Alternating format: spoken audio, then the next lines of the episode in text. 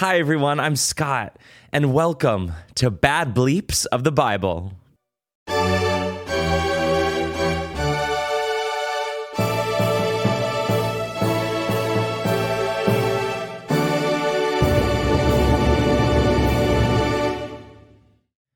Our story today comes from 1 Samuel 28. Yes, I said 1 Samuel. There's actually two Samuels in the Old Testament and in the Bible in its entirety. And we're just going to dive into a little bit of Bible Factopia here. If you don't know, uh, some books of the Bible come in two parts. There are First and Second Kings, First and Second Chronicles, and in fact, the book of John at the very end of the New Testament or end of the Bible actually has three parts: First, Second, and Third John.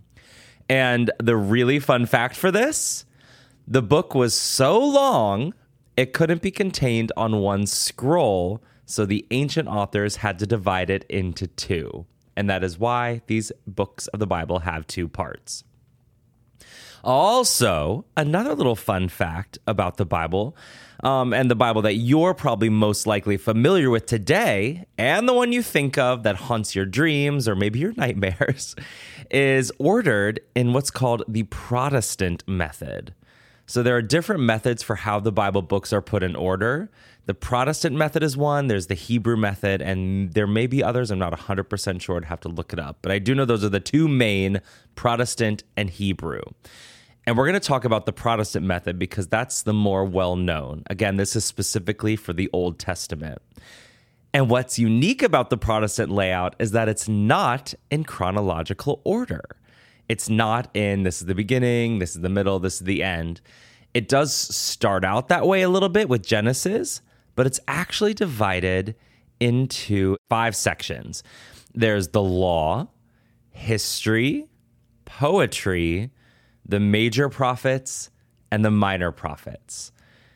So that's the layout in the Protestant method, which is why it's kind of all over the place in terms of a timeline in the Old Testament. So this is a lot of information.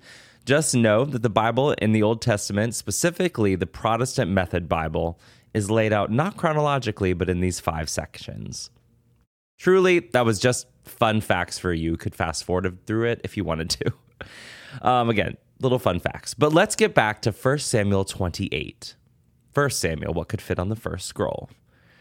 Samuel, of whom this book is named after, was a prophet of Israel, and he had the distinct honor of anointing the first king of Israel, a dude named Saul, which this Saul is not to be confused with the Saul turned Paul of the New Testament. Saul's for days. No, this Saul was the Old Testament Saul and the first king of Israel, anointed by the prophet Samuel. And Saul was honestly a fine king of Israel for a very long time. Um, he had his bestie Samuel the prophet as a guide and help. But after Samuel died, Saul seems to have lost his way.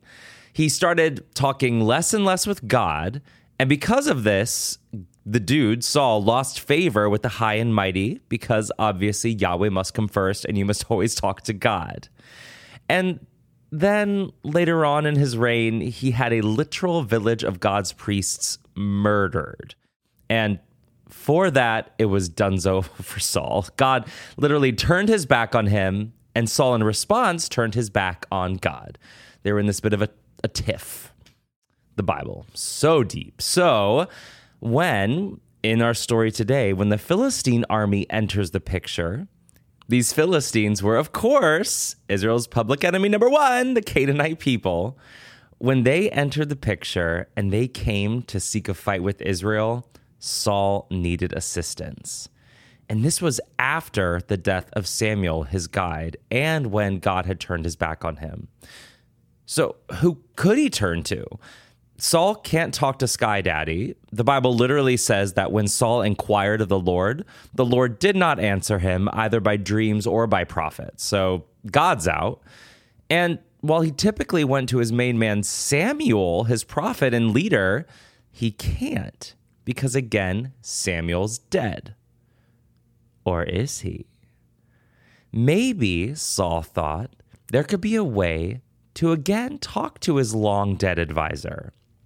But for that, he would need magic. So he goes to the one and only person left in Israel who could perform such magic, and she is today's bleep. She's known as the Witch of Endor.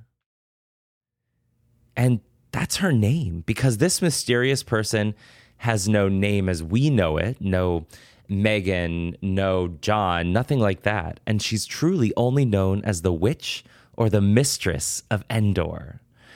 But her reputation as a medium and necromancer and witch is clearly known by those in the know in Israel. The fact that she's even in Israel at this time is actually fortuitous for Saul, since dude had all the magic folk removed from Israel a long time past. But the Witch of Endor was able to stay and hide herself. And here she is, the witch, and Saul's only hope.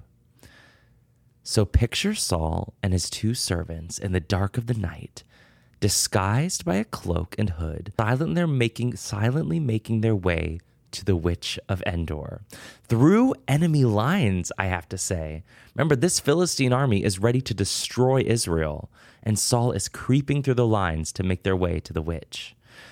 When they finally arrive at her home, maybe a cave, maybe a candy house, maybe something boring, the Bible doesn't say, but picture whatever comes to your mind when I say the home of a witch.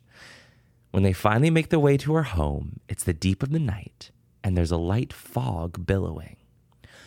Saul, disguised, approaches the looming figure of the witch and requests a seance. A seance that will conjure up the spirit of whomever Saul requests. The witch is hesitant. She's astute. She may not know who this incognito man might be, but she will not be caught in his foolishness. And she speaks to him, saying, you know what the king has done? How he has cast out all mediums and spiritists from the land? Why are you asking me to do this just to cause me to die? And Saul, again incognito, responds saying, As the Lord lives, no punishment shall come upon you for this thing. And, though still distrusting this stranger, the witch asks, Whom shall I bring up for you?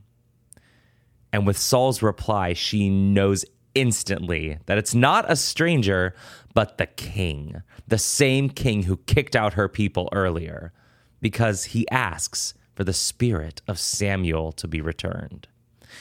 And with this, she yells, Why have you deceived me? For you are Saul. Saul, though, for his part, again promises safety for her and once again requests the spirit of his old spiritual advisor, Samuel. And finally, she agrees and begins to peer through the veil. The atmosphere darkens, and the witch whispers, I see a spirit ascending out of the earth. Saul, shocked, asks, What's his form? An old man is coming up, she replies, and he is covered with a mantle. And from this description, Saul somehow instantly knows that this is Samuel. Maybe he wears a really fancy mantle. I don't know. But Saul does. The spirit of Samuel, then, now corporeal, speaks, asking, Why have you disturbed me by bringing me up? And Saul answers the spirit, saying, I am deeply distressed, for the Philistines make war against me, and God has departed from me and does not answer me anymore, neither by prophets or by dreams. Therefore, I have called you that you may reveal to me what I should do. And Samuel, in all his spirit glory, replies, stating, So why do you ask me, seeing the Lord has departed from you and has become your enemy? For the Lord has torn the kingdom out of your hand because you did not obey the voice of the Lord, nor execute his fierce wrath upon them. Therefore, the Lord has done this thing to you this day. Moreover, the Lord will also deliver Israel with you into the hand of the Philistines. And tomorrow you and your sons will be with me. The Lord will also deliver the army of Israel into the hand of the Philistines. Samuel has just stated that not only will Saul lose the battle, he would as well lose the lives of his two sons and his own life. What I think is the creepiest line in what's stated in the text is, Your sons will be with me, saying that Samuel's dead, and tomorrow your sons will join him in the world of the dead. Such a creepy line coming from the spirit of Samuel. Saul is distraught and falls to the ground weeping. And slowly, as he does this, the spirit disappears into nothingness. And all that's left in the silence is Saul, his two servants, and the witch of Endor. The following day, the prophecy is fulfilled. The Israelites are defeated, Saul's sons are slain in the battle, and Saul, injured from said battle and bereft with grief and devastation because of the death of his sons, sees no hope and falls on his sword in an act of suicide. Saul is dead and his line annihilated, bringing the words of the Spirit, conjured by the magic of the Witch of Endor, to fruition. And tomorrow, you and your sons will be with me. I really hope that you enjoyed today's episode. Please feel free to get in touch with me and share your thoughts at badbleepsofthebible at gmail.com and at Instagram at badbleepsofthebible. Sources for today's story can be found in our show notes, and please continue to rate, review, and subscribe. Catch you next time, and beware of witches and spirits. Bye.